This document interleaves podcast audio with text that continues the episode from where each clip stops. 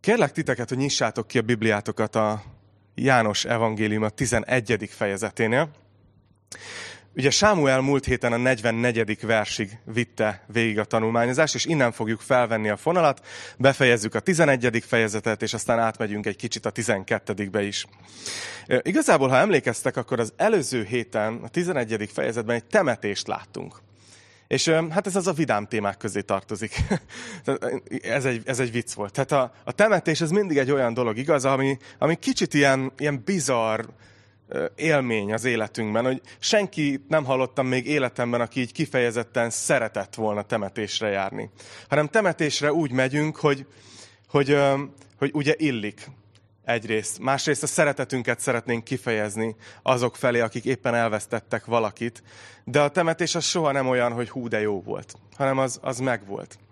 Viszont ez a temetés, amit múlt héten láttunk, ez nagyon-nagyon máshogy alakult. Hogy azt láttuk, hogy az egyik résztvevő, spoiler Jézus, aki jól elkésett erről a temetésről, feltámasztotta a halottat, Lázárt, aki, aki az egyik legjobb barátja volt. Szóval nem csoda, hogy, hogy teljesen, teljesen máshogy alakult ez a temetés. Azt hiszem ez volt az a temetés, amit senki, aki ott volt, az életében nem felejtett el, és majd még látni fogjuk, hogy sokan jönnek utólag is lecsekkolni, hogy mi történt.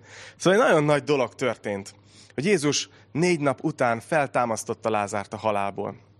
És nagyon tetszett, hogy Sámuel kidomborította, hogy, hogy bár Jézus eddigre már nagyon népszerű volt, és sokan hittek benne, de, de mégis talán ott volt az, hogy oké, okay, tud csodát tenni, tud nagyon jókat tanítani, valaki nagyon különleges, aki az Istentől jött, de hogy a halál az még neki is nagy falat, hogy az még rajta is kifog. És ehhez képest Jézus konkrétan így tehát, csicskáztatja a halált. Tehát, hogy még csak nem is használ nagy szavakat, nem is, mond, nem is csinál semmi teátrális dolgot. Egyszerűen azt mondja, hogy Lázár, gyere ki, pum, és ennyi a halál ereje. És kijött Lázár a sírból. És a folytatást, amit ma meg fogunk nézni, az az, hogy mi következett ezután, milyen reakciók érkeztek erre, erre a csodára. Látni fogjuk, hogy itt aztán tényleg minden felbojdul, minden felgyorsul, és, és ezt fogjuk nézni. Úgyhogy János 11 és a 45. verstől olvasok fel két verset. Azt mondja, hogy ekkor sokan hittek benne, azok közül a zsidók közül, akik elmentek Máriához, és látták, amit Jézus tett. Némelyek pedig közülük elmentek a farizeusokhoz, és elmondták nekik, hogy mit tett Jézus. Szóval az első dolog, amit látunk, az konkrétan a csodának a gyümölcse. Azt látjuk, hogy nagyon sokan, mikor látják ezt a csodát, Lázár feltámadását, akkor hitre jutottak Jézusban. Elkezdtek hinni. És voltak olyanok is, akik pedig rohantak a farizeusokhoz. És így gondolkoztam ezen, mert elsőre ez ilyen árulkodásnak tűnik. Tudod, hogy egyből mennek a, a vezetőkhöz. De igazából valószínűleg, hogy azért, mert, mert ez a csoda nagyon sok emberbe átbillentette, hogy oké, okay, itt azért nagyon nagy dolog van, hogyha valaki a halálból föltámaszt embereket. Tehát, hogy hát ha akkor a farizeusok is, ha ezt hallják, akkor felülvizsgálják a saját álláspontjukat. Hát ha változtatnak azon, mert ugye eddigre már többször majdnem megölték Jézust, és keresték folyamatosan, hogy mivel vádolhatnák őt. Szóval gondolom, hogy azért is mennek a farizeusokhoz sokan, hogy hát ha felülvizsgálják az álláspontjukat. Úgyhogy nézzük, mit lépnek a farizeusok. 47. vers. Összehívták tehát a főpapok és a farizeusok a nagy tanácsot. És így szóltak. Mit tegyünk? Ez az ember ugyanis sok jelt tesz. Ha egyszerűen csak hagyjuk őt, mindenki hisz majd benne. Aztán jönnek a rómaiak, és elveszik tőlünk a helyet is, a népet is. Szóval azt látjuk, hogy amikor meghallják a főpapok, hogy mi történt, akkor összehívják a nagy tanácsot. A nagy tanács az, az Izraelnek az országos vezetősége volt, akik, akik arra voltak elhívva, hogy Izraelt pásztorolják, Izraelt vezessék. És ez azért volt jelentős, mert innentől kezdve mondhatjuk azt, hogy Jézus ügye az az országos vezetőség előtt van. Eddig is volt szándék az ő elmozdítására, eddig is szúrta a szemét sokaknak, de itt konkrétan összeül a grémium, és, és dolgoznak ezen, hogy mit tehetnének. És döbbenetes dolog történik. Én kicsit így, így elszomorodtam, vagy így, így a szívembe markolta, ahogy olvastam, hogy, hogy tudjátok, hogy mi az, ami itt először megtörténik? Hogy azt mondják, nézzétek, hogy mit tegyünk, ez az ember ugyanis sok jelt tesz. Hogy ez, a, ez az országos vezetőség maguk között elismerik azokat a csodákat, amelyeket Jézus tett, amelyek hitelesítették őt mesiásként. Tehát nem az történik, hogy elkezdik letagadni, hogy nem, nem támasztotta fel, meg se történt, hanem konkrétan elismerik, hogy ez az ember sok jelt tesz. És felmerül bennük a kérdés, hogy mit tegyünk. De mi a válaszuk? Az, hogy nem nézik jó szemmel, hogy Jézus hatással van az emberekre. És azt mondják, így ezt a szót használják, hogy nem hagyhatjuk. És így felmerül bennem, hogy miért? Hogy miért így döntenek? Mi a motivációjuk? És látjátok, ezt is leírja itt, hogy ki is mondják. Azt mondja, hogy ha mi hagyjuk, akkor jönni fognak a rómaiak, és elveszik tőlünk a népet, és elveszik tőlünk ezt a helyet is. Ezek az emberek, ezek a vezetők igazából a saját hatalmukat, a saját presztízsüket, a saját pozíciójukat féltik. Ami, ha belegondoltok, azért egy nagyon-nagyon-nagyon bizarr dolog. Hogy ott vannak, és konkrétan féltik Isten templomát Istentől. Azt mondják, hogy ha hagyjuk Jézust, akkor el fogják tőlünk venni a mi templomunkat és a mi népünket. Látjátok, ők már így gondolkoznak magukról. És ehhez érteni kell azt is, hogy a vallási vezetőség akkoriban legalábbis egy része, kicsit ilyen maffiaként működött, hogy nagyon sokan közülük nem is hittek a szellemi dolgokban, nem hittek a feltámadásban, az angyalokban, a szellemvilág létezésében, hanem, hanem egy, egy ilyen maffiaként nagyon nagyot kaszáltak az emberek vallásosságán, bűntudatán, és volt egy ilyen egyességük a rómaiakkal, hogy, hogy ők meg, megőrzik a békét a nép között, úgy intézik a, az országnak a dolgait, hogy mindenki maradjon nyugton, ne nagyon lázongjanak a rómaiak ellen, de cserébe ők üzemeltethetik ezt a bizniszt, ami a templomban folyt. És ezért, ezért nagyon durva, hogy, hogy így konkrétan féltik Istentől, Isten templomát. És öm, azt mondják, hogy ez fog történni, hogyha hagyjuk. És az az bizarr az egészben, hogy nem hagyták, de közben mégis az ő nevüket nem is ismerjük. Jézus mozgalma az viszont mai napig dübörög, és Jeruzsálemet pedig néhány évtizeddel később lerombolták a templommal együtt. Szóval nem jött be. De itt, itt tartunk a történetben. Na nézzük, hogy, hogy mit, mit szólnak a többiek, amikor ez felmerül így a nagy tanácsban. Azt mondja a 49. vers, hogy egyikük pedig, Kajafás, aki főpap volt abban az esztendőben, ezt mondta nekik, ti nem értetek semmit. Ilyen, kedves bácsi lehetett, nem? Ti nem értetek semmit. Azt se veszitek fontolóra, hogy jobb nektek, hogy egyetlen ember meghalljon a népért, sem hogy az egész nép elvesszen. Mindezt pedig nem magáról mondta, hanem mivel főpap volt abban az esztendőben, megjövendölte, hogy Jézus meg fog halni a népért, és nem is csak a népért, hanem azért is, hogy Isten szétszoródott gyermekeit összegyűjtse, egybegyűjtse. Ez egy nagyon nagyon érdekes rész a Bibliában. E, egyrészt ugye Kajafásról kezd beszélni, aki a főpap volt ebben az időszakban. Amit tudni kell Kajafásról, hogy, hogy ő egy politikai kinevezet volt e, Izrael vallásosságának az élén. Tehát ő egy politikailag kinevezett főpap volt, és, és egyben a szaduceusok csoportjába tartozott, akikről említettem az előbb, hogy nem hittek a szellemvilág létezésében, nem hittek a feltámadásban. És, és emellett még azt is látjuk, hogy egy igazi bunkó volt. De egyébként Józsefus, az egyik történetíró, leírja erről az időszakról, hogy ez a szaduceusok között valahogy ez volt az uralkodó stílus, hogy ők így beszólongattak egymásnak. Ők egy ilyen nagyon kellemes társaság lehettek. És, és konkrétan így, így leszólja a többieket, hogy semmit nem tudtak. Tudod, így áll hozzá, ő neki ez a stílusa. Ő egy racionális üzletember, ő egy racionális politikus, aki végig gondolja, hogy mit, mi történik, elkezdi kalkulálni, hogy megéri-e hagyni Jézus szabadon, tenni a dolgát, vagy likvidálni kell, és a számológép így kidobja az eredményt, hogy, hogy inkább egy ember vesszen el, mint az egész nép. De ami nagyon érdekes az, amit ezután írt a Biblia. Láttátok a következő versben, hogy azt mondja róla, hogy profétált, jövendőlt. Arról, hogy, hogy Jézusnak az egész népért kell meghalnia. És, ez, és azért így érdekes, nem, hogy Isten hogy tudott használni egy ilyen romlott embert, arra, hogy, hogy rajta keresztül szólaljon meg egy profécia. Ő teljesen mást értett az elveszés alatt. Ő, ő talán nem is tudta, hogy Jézus elmondta ezt a mondatot, hogy Isten úgy szerette a világot, hogy az egyszülött fiát adta, hogy aki hisz benne, az ne vesszen el, hanem örök élete legyen. Ő másról beszél, de mégis amit mond, az egy profécia. És ez egy kicsit bátorító nekem, mert az elmúlt időben, hogy őszinte legyek veletek, én nagyon tehát tudjátok, jönnek ezek a hírek, főleg külföldről, nagyon, nagyon híres, nagyon neves keresztény előadókról, tanítókról, hogy hogy buktak el, milyen botrányok derültek ki, akár még a haláluk után is róluk. És az emberben, oké, okay, az emberben, tehát bennem konkrétan így sokszor így összetörik a bizalom, hogy akkor, akkor így kit tekinthetünk példaképnek, vagy kire nézhetünk fel. És, és akkor gondolom, hogy emberek millióiban fölmerül a kérdés, akikre, akikre ezeknek az embereknek a szolgálata hatással volt, hogy, hogy akkor az most mind fölösleges, akkor az most mind hiteltelen. És ez a durva, hogy nem. Hogy Isten még bűnös, gázos, gyarló embereket is használ arra, hogy a szócsövei legyenek időnként. És itt ez történik Kajafással. Hogy Isten konkrétan használja azért, mert Istennek a nép a fontos. A jó pásztornak a juhok a fontosak és akármilyen eszközön keresztül szólni fog hozzájuk. Vajon hogy reagál a nagy tanács Kajafás szavaira, és mi a következménye ennek Jézusra nézve? Ezt látjuk itt az 53. versben. Nézzétek, azt mondja, hogy attól a naptól fogva egyetértettek abban, hogy megölik őt. Jézus tehát nem járt többé nyilvánosan a zsidók között, hanem elment onnan a pusztához közeli vidékre, egy Efraim nevű városba, és ott maradt a tanítványaival.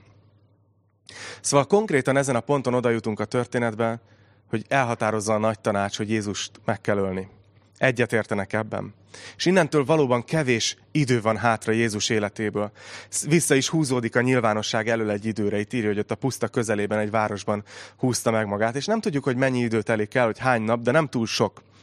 És így folytatjuk az 55. versben, hogy közeledett a zsidók páska ünnepe és vidékről sokan felmentek Jeruzsálembe az ünnep előtt, hogy megtisztuljanak. Keresték Jézust.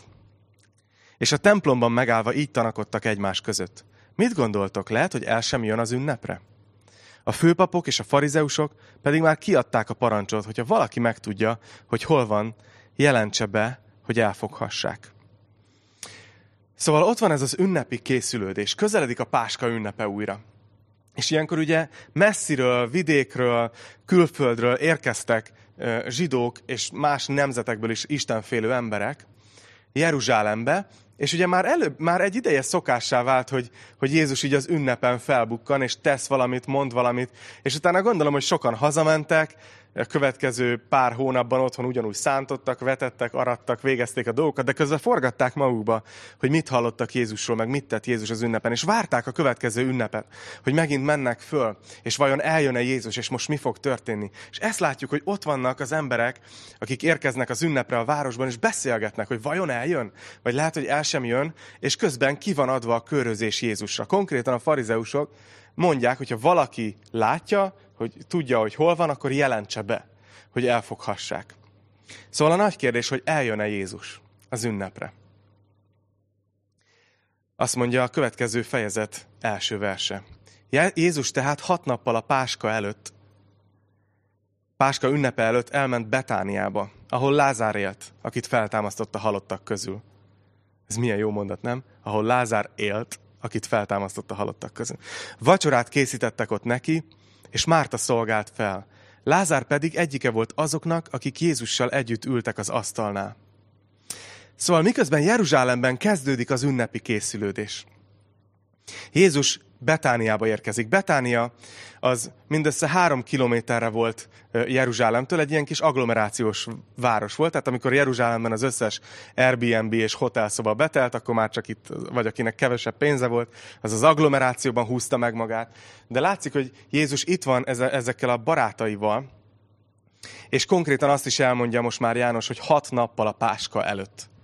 Ez azt jelenti, hogy ahol most járunk a történetben, az, az konkrétan egy héttel nagypéntek előtt van. Akkor történik ez. Tehát itt Jézusnak az utolsó hetébe lépünk.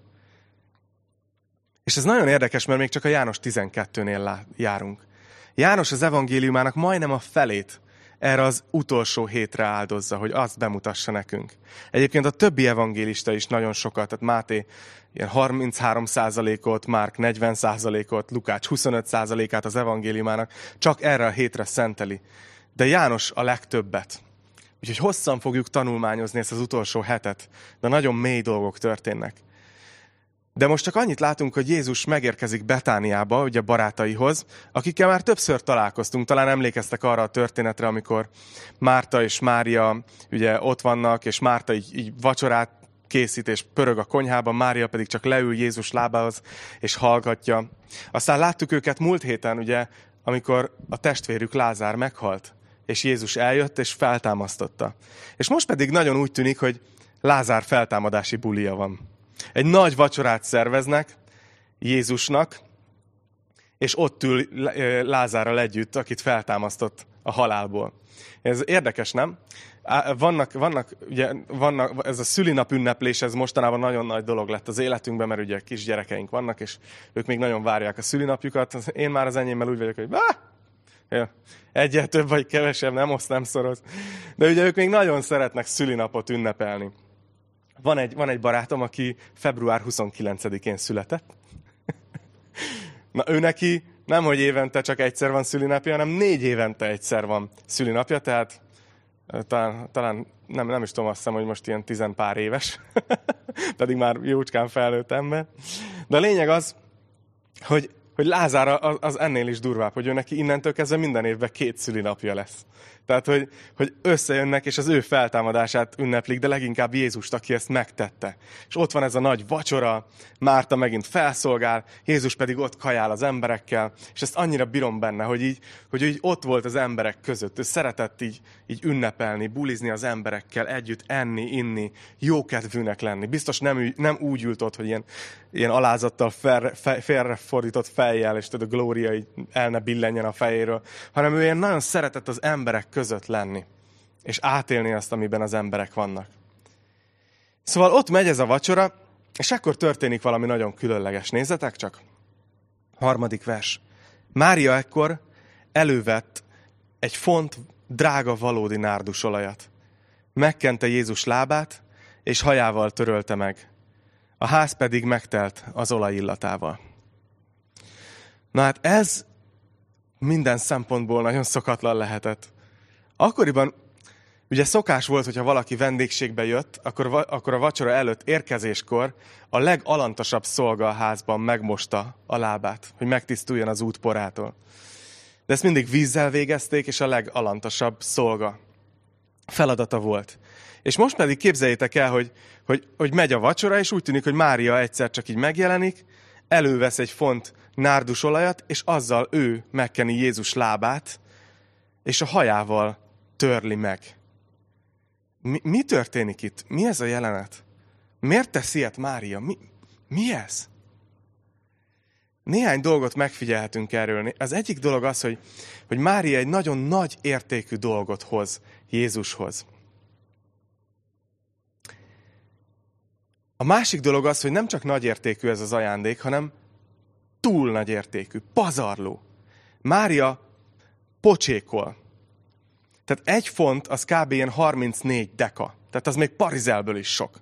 De most gondoljatok bele, hogy ennyi, ennyi parfüm, vagy ilyen illatos krém, hogy kensz szét valakinek a lábát? Ez túl sok. Az, ahogy kezded rárakni, már a nagy része folyik is le. Ez teljesen, ez teljesen pocsékolás. Nem kellene ehhez. Még, ha, még akkor is fura, hogy a lábát kenegeti. De, de ennyi olaj, miért? Mi, mi történik is? És még egy dolgot látunk, hogy Máriát abszolút nem érdekli, hogy ki mit gondol. Pedig elképzelem, hogy, hogy ott van a jelenet. Így, valahogy így képzelem el, hogy ott, ott vannak a tanítványok, ott van Jézus, meg egy pár, pár VIP, nem tudom, emberek, és így vacsoráznak, és um, esznek, nem tudom mi a téma, legutóbbi meccsről beszélgetnek, vagy mi lehetett a téma, vagy a Lázár feltámasztásáról kérdezik, hogy és, és milyen érzés volt, amikor kimondtad, és Lázár milyen volt, nehéz volt a fáslitól kijönni, tudod, hogy be voltak csavarva. És egyszer csak, egyszer csak megjelenik Mária, ezzel a jó illatú kenőccsel, és elkezdi a lábát kenni Jézusnak. És így szerintem így elhalkult a beszélgetés, így mindenkinek megállt a falat a szájába, és így mindenki így oda nézett, hogy itt most mi történik? És hogyha ez nem volna elég, akkor Mária egyszer csak fogja és lebontja a haját, amit zsidónők soha nem tettek nyilvánosan, és elkezdi azzal megtörölni Jézusnak a lábát. És én úgy képzelem el, hogy ezen a ponton itt egy légyzümmögését is hallani lehetett volna. Tehát, hogy itt olyan csönd lehetett, és aztán valaki megtöri a csendet. Azt mondja a negyedik vers, tanítványai közül az egyik, Júdás Iskáriótes, aki el akarta őt árulni, így szólt. Miért nem adták el inkább ezt a kenetet 300 dénárért? És miért nem juttatták az árát a szegényeknek? Szóval aki megtöri a csendet, az Júdás. És kritikát fogalmaz meg.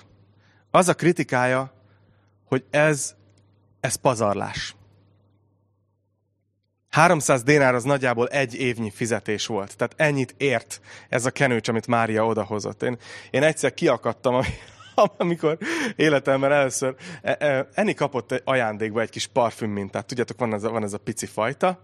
És annyira megtetszett az illat, hogy mondom, jó, akkor ebből veszünk még. Így fölmentem a, a Notinóra, itt a reklám helye, lehet támogatni a gyülinket, és így megláttam a, a, az árát, és így de hát a szerelem az, a szerelem az nagy úr, úgyhogy megrendeltük. Na, ebből a 300 dénárból, hogyha ezt átfordítanánk mai, mai uh, mértékegységre, akkor körülbelül 10 liter ilyen parfümöt lehetett volna venni. Ilyen 100 millis kiszerelésekbe. Tehát amit itt Mária csinál, annak, annak nincs józan magyarázata, annak, az, az pazarlás, és, és Júdás ezt mondja. De mégis milyen durva ezt a két karaktert egymás mellett látni, igaz? Itt van Mária, és itt van Júdás. Az egyikük hamarosan elárulja Jézust, és ezért az egészért 30 ezüstpénzt kér. Ami sokkal kevesebbet ért, mint 300 dénár. Mária pedig pazarlóan szereti Jézust. Valószínűleg nem nagyon maradt semmije, miután ezt a drága kenőcsöt odatta.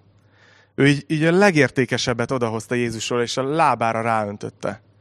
És az igazi kérdés, amit ezen a ponton Mária is, és Júdás is megválaszol, az az, hogy mennyit ér nekem Jézus. Hogy mennyit ér nekem. Ugye Máriának, Mária azt mondja, hogy nekem, nekem Jézus bármit megér. Én Máriáért mindent odadok. Júdás pedig konkrétan azt mondja, hogy én nem, hogy nem adok Jézusért, hanem én fogok kérni érte én el fogom adni. Látjátok a, a két, két, két karaktert? És azt hiszem, hogy itt látunk kétfajta kereszténységet is, ahogy, ahogy élhetjük, az, sőt nem is kereszténységnek nevezném. Azt hiszem, hogy Istenhez való viszonyulásunk kétféle lehet. Lehet ilyen kalkuláló módon, mint Júdás viszonyulni Istenhez, hogy, hogy kalkulálom, hogy mennyit ér meg hogy mi az, ami már túl sok azért Istenre. Hogy oké, okay, Istenem, odadom a vasárnapomból ezt az egy órát neked, de a péntek este az az enyém, jó? Az életem többi, ebbe a területbe engedek neked beleszólást, de ez már az enyém. És ezt a vasárnap délelőttöt is addig adom neked, amíg én tőled kapok. Amíg megáldasz, amíg rendben leszek, amíg egészséges leszek, amíg, amíg ezt és ezt és ezt megteszed, értem. Ez egy olyan mentalitás Istenhez, mintha ilyen dzsin lenne aki azt, annak azt kell lesnie, hogy milyen kívánságunk van. És ott van ez a másik viszonyulás Istenhez, amit Mária mutat be, aki azt mondja, hogy engem nem érdekel, hogy mit kapok Istentől. Én, én mindenemet odadom neki. Én szeretem. És ezt látjuk Máriában. Júdás milyen jól becsomagolta, nem? Úgy csinál, mintha a szegényekére aggódna. Hogy hát, ó, hát ezt miért kellett így elpazarolni? Hát ezt, ezt lehetett volna lehetett volna szegényeknek is adni, és akkor segíteni. Jótékonyság. És egyébként azt tudjuk, hogy Jézusnak is volt egy szolgáló csapata, Jézusnak is ezért volt egy pénzügyi vezetője, és Júdás volt a pénzügyi vezető. Jézus mellett. És ezért a megjegyzését így is lehetett volna venni, hogy ú, ha ezt most be tudtuk volna hozni a szolgálatba, akkor most mennyit jótékonykodhattunk volna. Csak van itt egy kis háttér, amit János ide ezt Nézzétek, a hatodik vers. Azt mondja, de nem azért mondta ezt, mintha a szegényekre lett volna gondja, hanem azért, mert tolvaj volt. És a nála levő erszényből elszedegette, amit beletettek. Júdás gyakorlatilag azt mondja, hogy ez a pénz ez jobb helyen lenne nálam, mint Jézus lábán. És nézzétek, Jézus erre így szólt. Hagyd őt, hiszen a temetésem napjára szánta, mert a szegények mindig veletek lesznek, de én nem leszek mindig veletek. Szóval Jézus itt jelzi, hogy itt már ott tartunk a történetben, hogy ez a végjáték, itt ő közeledik a halála. Egy héttel van konkrétan a halála előtt Jézus, és ő tudja. És nagyon érdekes ez. Mert sokszor a halálnál megmutatkozik ma is az, ha belegondoltok, hogy ki mennyit, kit mennyire becsültek az emberek. Én emlékszem, amikor fotón nőttem fel, és ott az egyik vajda meghalt. Nem tudom, Peti, te emlékszel erre, hogy ilyen konkrétan az ottani cigányság ilyen hét napra szóló gyász eseményt szervezett. Ők hét napig gyászoltak. És a temetőben fölépítettek egy akkora sírboltot, ami másnak lakóháznak is majdnem, hogy megfelelne. Tehát ők az, ezzel fejezték ki, hogy, hogy nekünk ő nagyon fontos volt. Mi őt nagyon szerettük. Őt nem hagyjuk csak úgy akármilyen sírba temetni. Az ókori világban ezt sokszor úgy fejezték ki, hogy kit mennyire becsültek, hogy hogyan készítették elő őt a temetésére, hogy hogyan kenték meg, hogy mennyire drága anyagokat kentek, kent, kentek rá, hogy előkészítsék a, a, a temetésre. Ugye akkor kriptákba temettek. És Jézus itt azt mondja, hogy amit itt Mária tesz, azt a temetésem miatt teszi. Mária itt kifejezi, hogy én mennyit érek neki. És azt mondja, hogy hagyjátok. Hagyjátok. Mert azt mondja, hogy a szegények mindig veletek lesznek, de én nem leszek mindig veletek. Na nézzük, hogy folytatódik. Kilencedik vers. Nagyon sokan megtudták a zsidók közül, hogy ő ott van, és oda mentek. Nem csak Jézus miatt, hanem azért is, hogy lássák Lázárt, akit feltámasztott a halottak közül. Szóval ez a vacsora már sehogy se szokványos. elkezdenek kajálni, de aztán megkenik Jézus lábát, és most meg elkezdenek tök sokan jönni, elkezd népszerű lenni, sereglenek össze ebben az agglomerációs városban. Tudjátok, a kisboltnak soha nem volt ilyen forgalma, mint ezen napon. Tök sokan Jeruzsálemben, az ünnepre készülődő Jeruzsálemből is eljönnek meg mindenhonnan, hogy lecsekkolják, hogy ez tényleg megtörtént. Tehát, hogy ez a Lázár, ez tényleg meghalt, és most tényleg életben van. Mert azért ez eléggé megváltoztatja a dolgokat. Így beindul a turizmus. Emlékszem, nem olyan régen Kistarcsán kigyulladt egy garázs. És fölrobbant egy-két gázpalack is, és ezért elég látványos volt, mindenhonnan lehetett látni a városból. De amit még lehetett látni, képzeljétek el, hogy egy pár percen belül abból az utcából egyfolytában fordultak ki az autók. Tehát úgy beindult a katasztrófa turizmus, hogy mindenki oda akart menni és megnézni, hogy mi történt. Pedig az egy katasztrófa volt. De itt nem ez történik, hanem itt valaki feltámadt, de ugyanúgy jönnek az emberek, hogy, hogy lássák Lázárt, akit feltámasztott a halottak közül. A tizedik vers azt mondja, hogy a főpapok pedig elhatározták, hogy Lázárt is megölik.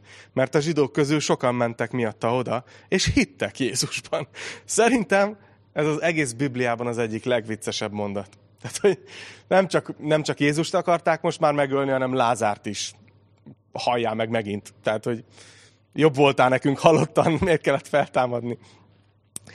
És ebben benne, persze, persze benne van az is, hogy a saduceusok nem hittek a feltámadásban, de ez azért is fontos, hogy látjuk, mert látjuk, hogy mennyire elhatározták magukat a vallási vezetők, hogy már semmi nem fogja őket meggyőzni. Már nem hagyják magukat meggyőzni a tények által se. Teljesen megmakacsolták, megkeményítették a szívüket. Nagyon zavarja őket, hogy egyre többen hisznek Jézusban. Pedig csak az történik, amit Jézus megmondott két fejezettel korábban hogy a juhok elkezdtek hallgatni a jó pásztor hangjára. Ahogy Jézus ott volt az emberek között, és beszélt hozzájuk, hogy én, én értetek jöttem, én azért jöttem, hogy életetek legyen. Hogy odadom a saját életemet, hogy nektek örök életetek legyen. Hogy azért jöttem, hogy bőségben éljetek. Hogy teljes legyen az életetek. És az emberek egyre többen hallgatnak a jó pásztor szavára, és követik őt. És a vezetőket ez iszonyatosan felbosszantja. Na nézzük, mi történik másnap. Még egy kicsit tovább megyünk. Másnap, amikor az ünnepre érkező sokaság meghallotta, hogy Jézus Jeruzsálembe jön, pálmaágakat fogtak, kivonultak a fogadására, és így kiáltottak. Hozsánna, áldott, aki jön az Úr nevében, Izrael királya. Szóval Jézus megérkezik Jeruzsálembe. Hamarosan ugye következik majd a mi naptárunk szerint is virágvasárnap, amikor ezeket az eseményeket ünnepli a keresztény világ. Mi most egy kicsit hamarabb érkeztünk ehhez a történethez, amikor Jézus bevonul Jeruzsálembe. De néhány érdekességet hagy mondjak. Valószínűleg sokat hallottatok már virágvasárnapról. De egy néhány érdekesség van itt ebben a, ebben a történetben. Az egyik az az, hogy a gyerekbibliák mindig úgy ábrázolják ezt a történetet, hogy így tök üres az országút, és messziről látszik, hogy Jézus vonul be Szamár háton, és, és mindenki őt éjjenzi. Na ez valószínűleg nagyon máshogy nézett ki, mert ebben az időszakban ugye Jeruzsálem a Páska ünnepre készült. Ebben az időszakban egyes becslések szerint 20-25 ezer bárányt is feláldoztak, és ezeket a bárányokat nagyrészt ott hajtották, terelgették fel a városba. És mentek a családok. Tehát úgy képzeljétek el, hogy ilyenkor minden autópálya foglalt volt, és mindenhonnan jöttek emberek, folyamatosan érkeztek, és gondolom az út mellett ilyen árusok próbálták a portékájukat elverni, és por volt, és büdös, és zaj, és bégettek a birkák, és terelték őket, és Jézus ennek a sokaságnak a részeként bevonul Jeruzsálembe. A sok-sok bárány között az Isten báránya, akire János rámutatott, és azt mondta, hogy ő az Isten báránya, aki elveszi a világ bűnét. Óriási kép, hogy Jézus így vonul. Nem véletlenül ezen az ünnepen fogja Jézus az életét adni. Itt fog beteljesedni az, amit keresztelő János mondott róla. De az emberek nem így fogadják. Hanem, nézzétek, hogy hogyan? Pálmaágakkal. A pálmaágak akkoriban Izraelben a nacionalizmus szimbóluma volt. Ezzel, ez kb. 160 évvel korábban, amikor a templomot újra felszentelték, akkor használták arra szimbólumként, hogy ezt az izraeli nemzeti öntudatot megerősítsék. És, és ekkor, amikor római elnyomás alatt éltek, Jézus korában, akkor volt két felkelés is a rómaiak ellen, és akkor saját pénzt vertek az izraeliek, és ilyenkor ez a pálmaágat tették rá szimbólumként a pénzükre. Szóval nagyon erősen a pálmaágak az, az arról beszélnek, hogy na megjött végre az a király, aki lerázza rólunk a római rabigát. Megjött a felszabadító. Nem tudom, Petőfi Sándor. Nem? Tehát, hogy, tehát, most itt fel fogunk szabadulni a római elnyomás alól. És azt kiabálják neki, hogy Hozsánna, ami ugye a 118. Zsoltárból származik, és azt jelenti, hogy ments meg most. Jézust úgy fogadják Jeruzsálemben, mint valami politikai felszabadító királyt. De nézzétek, hogy ő hogy jön, hogy vonul be 14. versben. Jézus pedig egy szamárcsikóra találva felült rá, ahogyan megvan írva, ne félj Sion leánya, íme királyod jön, szamárcsikón ülve. Szóval Jézus nem valami fehér lovon, paripán érkezik, hanem egy egyszerű szamár hátán. Miért? Egyrészt, ahogy itt írja is, ez egy profécia volt. A Zakariás 9.9-ben megprofétálta a Biblia, hogy a, hogy a mesiás egy szamár háton fog ülni, amikor megérkezik. De másrészt ez mutatja Jézusnak a, az uralkodásának a természetét is, hogy ő alázatos, ő békével jön. Elhiszem, elképzelem, hogy a római katonák tudod, megitták a reggeli kávéjukat, ott voltak az Antónia erődben, olyan sok minden nem történik. És akkor egyszer csak tudjátok, hallják, hogy egyre, egyre nagyobb a hangerő, és akkor el, látják, hogy az emberek kiabálják, hogy hozsánna, meg pálmágokat lengetnek, hogy itt jön elvileg valaki, aki, aki majd most itt lerázza őket, mint rómaiakat, és így, és így nézik a tömegbe, hogy ki lehet az, és látnak egy alakot, aki egy szamárháton ül. Hogy ez az ember nem jelent fenyegetést a római birodalomra, legalábbis nem úgy, hogy ő most katonai eszközökkel leveri a rómaiakat. És ezek az események nem stimmelnek sehogy se. Tehát, hogy egyrészt Jézus lenne az a király, de olyan, mint a húzadozna. De most mégis bevonul Jeruzsálembe, ott vannak a pálmágak, még minden, de egy szamárcsikon tesz. És sokan nem értik, hogy mi történik. Még a tanítványok sem értik. Nézzétek! 16. versben ezt olvasjuk, hogy a tanítványai először nem értették mindezt. De miután Jézus megdicsőült, visszaemlékeztek arra, hogy az történt meg vele, ami meg volt írva róla. Bizonyságot tett mellette a sokaság, amely vele volt, amikor Lázárt kihívta a sírból, és feltámasztotta a halálból. Ezért is vonult ki elé a sokaság, mert hallották, hogy ezt a jelt tette. Szóval látszik, hogy az a jel, Lázárnak a feltámasztása volt az a pont, ami végre nagyon sokak szemében végleg eldöntötte a kérdést. Hogy Jézus a messiás. És ez látszik a farizeusok frusztrált reakciójából is. Nézzétek, hogy ott van a tömeg, így mondja, hogy bizonyságot tett a vele jövő sokaság, tehát hogy így, így tudod, voltak, akik szerintem akkor ébredtek, és jöttek ki, és kérdezték, hogy most mi ez a felvonulás, most mi történik itt, ki ez? És akkor mondják, hogy ez Jézus, igen, de miért kell ezt a felhajtást csinálni? Hogy feltámasztott egy halottat. Hagyjál már, de tényleg ott voltunk, láttunk, így, a tömeg így tesz bizonyságot arról, hogy ez tényleg megtörtént. És a tömeg teljesen felbojdul, Jeruzsálem teljesen felbojdul. És nézzétek, milyen frusztráltak a vezetők. Azt mondja a 19. vers, a farizeusok pedig így szóltak egymáshoz. Látjátok? Semmit sem tudtok elérni. Az egész világ őt követi. Íme a világ őt követi. Szóval lehet, hogy gáz, de nem tehetek róla, annyira, annyira jól esik a szívemnek látni a frusztrációjukat. Nem tudom, hogy ti is így vagytok-e, hogy ez egy olyan dicsőséges pillanat. Olyan, olyan, olyan jó, hogy, hogy így uh, látszik ez a, hogy, hogy kezdik elveszíteni, kezd kicsúszni a kezük közül. Már egymásnak mondogatják, hogy de lúzerek vagytok, nem tudtok semmit tenni. Az egész világ őt követi. Pedig akkor még nem is tudták, hogy mennyire igazat mondanak. Hogy mennyire igazat mondanak, hogy ő rájuk már nem is emlékszünk. De Jézus mozgalma 2000 év óta is dübörög előre. Dübörög előre. Szeretnék néhány záró gondolatot mondani. Az egyik az, hogy ebben a részben Jézustól összesen egy mondatot láttunk. Nem tudom, hogy észrevettétek-e. A farizeusok viszont sokkal többet beszéltek. És valószínűleg ez azért van, mert János, aki írja az evangéliumot, itt most arra akart rámutatni nekünk, hogy mi megy végbe a farizeusokban. És a kérdés az az, hogy mit mond nekünk ez itt a 21. században, mit kezdjünk egy ilyen történettel. Amikor készülök egy-egy bibliaórára, mindig azt keresem, hogy, hogy az az üzenet, amit látok a Bibliában, az hogy szól most nekünk itt, a 21. században. És mindig öm, próbálok, próbálok kapcsolatba kerülni azzal is, hogy most mi történik a kultúrában. Az egyik eszközöm, hogy, hogy időnként rámegyek a YouTube-nak a trending listájára. Van egy ilyen lista, ahol a, a legnépszerűbb videók jelenleg Magyarországon. Ezek általában zenei klippek. És most is megtettem ezt hétfőn, ahogy, ahogy készültem erre, erre az alkalomra is. Azt vettem észre, hogy az első három-négy szám, az kb. arról szól az egész dalszövege és az egész képi világa, hogy az előadó bizonygatja, hogy ő mennyire király. Hogy ő mennyire jellemes, bezzeg másokkal szemben, akik cserben hagyták, hogy ő mennyire megtesz mindent, hogy mennyire neki volt igaza, ellenben persze másokkal, és hogy az élet mennyire őt igazolta, hogy, hogy hiszen sikeres, hogy most kezdtem, de már följutottam a csúcsra, és így, és így bizonygatják, hogy ők mennyire jók. Mennyire nekik van igazuk. És ezen kezdtem gondolkozni, hogy mennyire van bennünk emberekben egy ilyen mély szükséglet úgy tűnik, hogy igazunk legyen.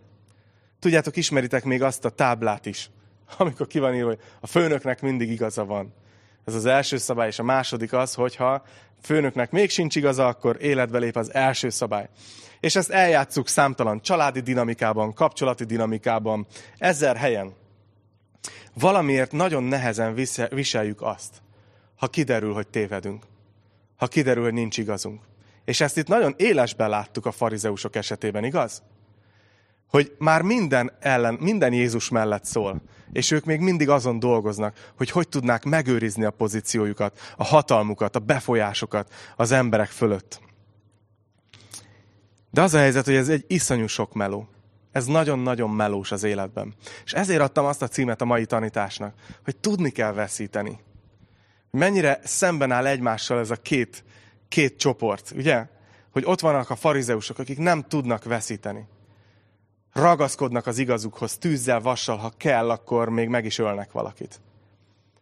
És ott van Jézus, aki tud veszíteni. Aki megy be Jeruzsálembe, egy szamár hátán, és hallja azt, hogy hozsánna, hallja azt, hogy ments meg most, és ő pont ezért jött. De ez nagyon máshogy fog történni. Nem kioktatni fog. Nem bizonygatni, hogy ő mennyire jó. Hanem az életét fogja odadni. Még azokért a farizeusokért is, akik a keresztre küldik őt. És látjátok, ezért az egész hitünknek, a kereszténységnek a, az a durva egyébként, hogy ma a kereszténység az sokszor kulturális dolog.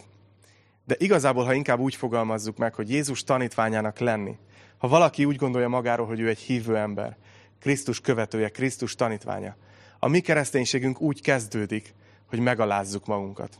És azt mondjuk, hogy nincs igazunk. Hogy nem vagyunk jók. Hanem Istennek van igaza. Amikor azt mondja rólunk, hogy bűnösök vagyunk. És ha ezt az egy dolgot meg tudjuk tenni, tudunk veszíteni.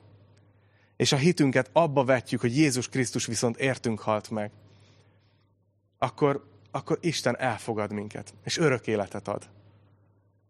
Tudni kell veszíteni. Mennyire felszabadító, nem? Hogy az egész hitünk arról szól, hogy nem kell magunkat komolyan venni.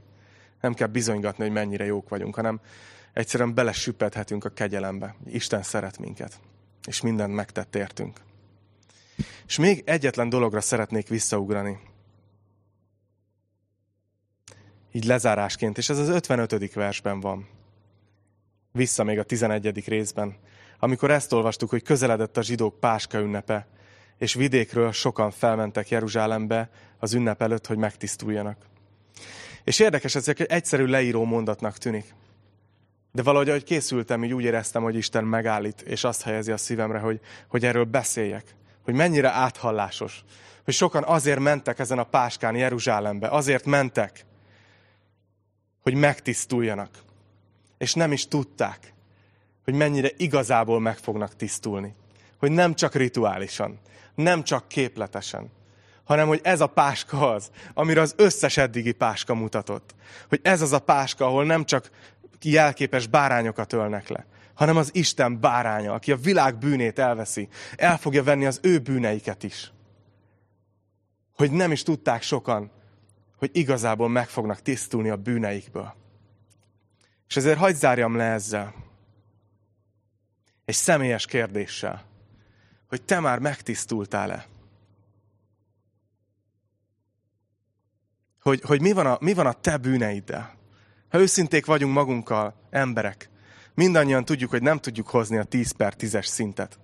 Mindannyian tettünk már vagy kisebb, vagy nagyobb bűnöket. És ezért Isten ítélete alá esünk. Ez lehet, hogy nem tetszik nekünk, de ez az ő világa, ez az ő pecója, itt ő szabja a szabályokat. És bűnösök vagyunk. De Isten azt ajánlja fel nekünk, hogyha hiszünk Jézus Krisztusban, akkor az ő vére képletesen megtisztít minket minden bűnünktől. Te megtisztultál-e már? Hagy mondjam azt ennek a történetnek a végén, hogyha még ez nem történt meg veled, akkor ne hagyj még egy napot se tovább menni úgy az életből, hogy nem döntesz. Láttad, itt a farizeusok először csak kicsit döntöttek Jézus ellen. Aztán annyira megkeményedtek, hogy a végén már sehogy se tudtak. Még a tények se tudták őket meggyőzni. És azért imádkozom, hogyha még nem döntöttél, akkor ne várd meg, amíg egy ilyen további keményedési folyamat megy az életedben, hanem dönts ma. Mondd azt ma Jézusnak, hogy nem értek mindent. Nem tudom az egész Bibliát. Azt se tudom, hogy tudok-e teljesen hinni. De ami, ami, amennyire tudok, annyira én most téged foglak követni. Én beléd vetem a hitemet, hogy beismerem, hogy bűnös vagyok. És állj ma fel úgy erről az Isten tisztelet közvetítésről, hogy írsz nekem egy e-mailt erről a döntésről, és utána, hogy szabad vagy. Úgyhogy most szeretném lezárni egy imádsággal. Gyertek dicsőítők nyugodtan, bátran. De ebben az imában szeretnék, szeretnék vez, szeretném vezetni azokat, akik esetleg ma fogtok Istenhez jönni. Ma fogtok úgy dönteni, hogy meg akartok tisztulni a bűnötöktől. És hogy Jézus kereszthalála rátok is érvényes lesz. Titeket is meg fog tisztítani. Úgyhogy imádkozom, és hogyha te érzed, hogy neked ezt a döntést ma meg kell hoznod, akkor csak annyit kérek, hogy ne, ne hesegesd el magadtól. Hanem ma, ha hallod az ő szavát, akkor, akkor tedd meg ezt a lépést. Gyertek, imádkozzunk. Atyám, köszönöm neked a te igédet. És imádkozom azért, teremjen gyümölcsöt az életünkben. Formálj át minket. Segíts, hogy újra és újra merjünk veszíteni azért, hogy megnyerhessük azt, amit rajtad keresztül kapunk. És most pedig szeretném azokat vezetni, akik szeretnének ma hozni egy döntést, hogy megtérnek Jézus Krisztushoz, hogy befogadják őt, befogadjátok az életetekbe. Ha te vagy az, akkor kérlek, hogy most magadban, ott, ahol vagy, teljesen mindegy, hogy ülsz, vagy állsz, vagy fekszel, ott, ahol vagy, magadban, Istennek mond ezeket a szavakat velem együtt. És Isten oda fog figyelni, és hallani fogja ezeket. Imádkozz velem! Menjei atyám, köszönöm, hogy szeretsz. A mai nap egy új kezdet az életemben. Szeretném beismerni előtted, hogy bűnös vagyok. És kérlek, hogy bocsáss meg a bűneimet. Elhiszem, hogy Jézus Krisztus értem halt meg a kereszten, és ha, támad fel a harmadik napon. Ezért a mai naptól úgy döntök, hogy őt fogom követni. Drága Jézus, legyél a mai naptól fogva a megváltom, az Uram, az Istenem és a barátom. Drága Szentlélek, gyere! Töltsd be a szívemet! Pecsételj el, hogy tudjak járni ezen az úton, és hogy soha ne forduljak vissza. Köszönöm, hogy meghallgattál. Köszönöm, hogy megbocsátottál. Köszönöm, hogy új életet adtál. Az Úr Jézus nevében.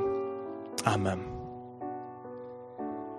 Szeretnélek arra bátorítani, hogyha életedben először, vagy akár egy hosszabb elkalandozós időszak után újra elmondtad ezt az imádságot, akkor tedd meg, hogy írsz nekem erről csak akár egy szót az Attila Kukac tartsa.hu e-mail címre, mert nagyon szeretnék tudni erről, nagyon szeretnék imádkozni érted, hogy megmaradj ebben a döntésedben, és nagyon szívesen felhívlak, és akár a telefonon imádkozok érted, és szeretnélek segíteni ezen az úton.